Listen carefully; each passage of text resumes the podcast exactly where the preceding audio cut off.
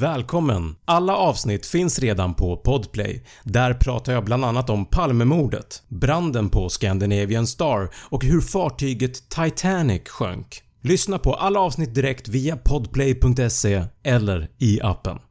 Nu kör vi! Vad är en psykopat? Det ska vi ta reda på idag. Psykopati är ett välkänt begrepp inom psykiatrin Dock så är det inte en diagnos utan räknas ibland som en medfödd personlighetsstörning. Den närmsta motsvarigheten är antisocial personlighetsstörning men det täcker inte hela begreppet psykopati. En psykopat uppfattas ofta som ond eftersom personen är oförmögen att känna ånger. Psykopaten kan istället skryta med att ha kommit undan med ett brott.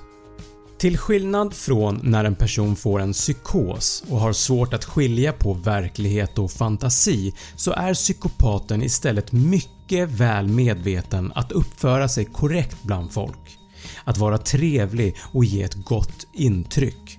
Psykopaten fejkar alltså att vara som alla andra. Det ingår i personlighetsstörningen. Vad finns det för kännetecken hos en psykopat? Personen ljuger mycket och försöker manipulera andra människor att göra som den vill. Personen tar inget ansvar för sina egna handlingar och har ett storhetsvansinne. Man tycker att man har en rätt att utnyttja andra eftersom man ser sig själv som bättre än andra människor. Ett annat tecken är att personen helt saknar skuldkänslor och känner ingen empati för andra människor. Personen kan också vara väldigt impulsiv och ha en dålig självkontroll. En psykopat kan söka sig till äventyr och bete sig ansvarslöst. En psykopat kan dock uppfattas som charmig och duktig på att prata. Det är också därför de kan manipulera andra människor.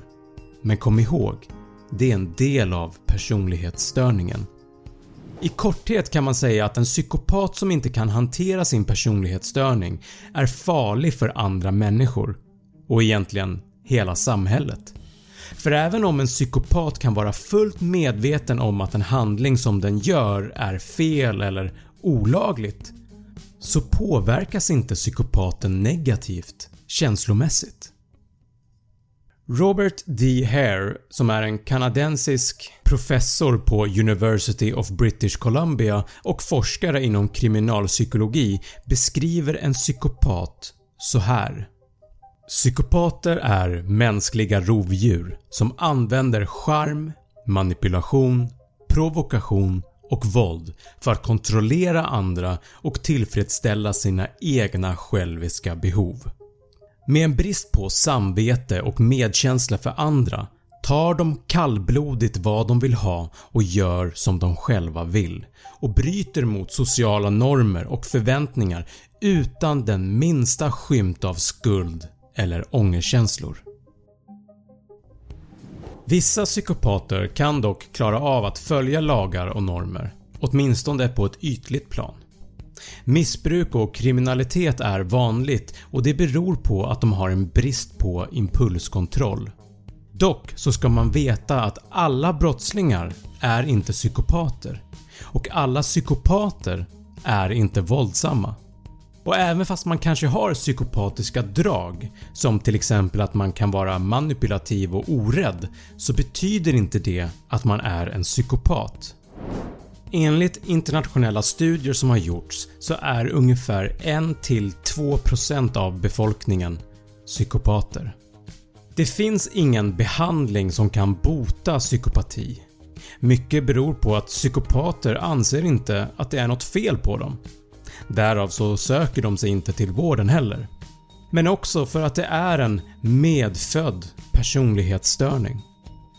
Jag hoppas att du har lärt dig lite mer om vad en psykopat är för någonting. Tack för att du har tittat. Tack för att du har lyssnat på det här avsnittet. Kom ihåg att alla avsnitt finns att lyssna på via podplay.se eller i appen. Glöm inte att prenumerera på min YouTube-kanal Snabbfakta och på Instagram heter jag snabb.fakta.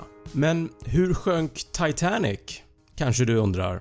Ja, Det ska jag prata om i nästa avsnitt, missa inte det.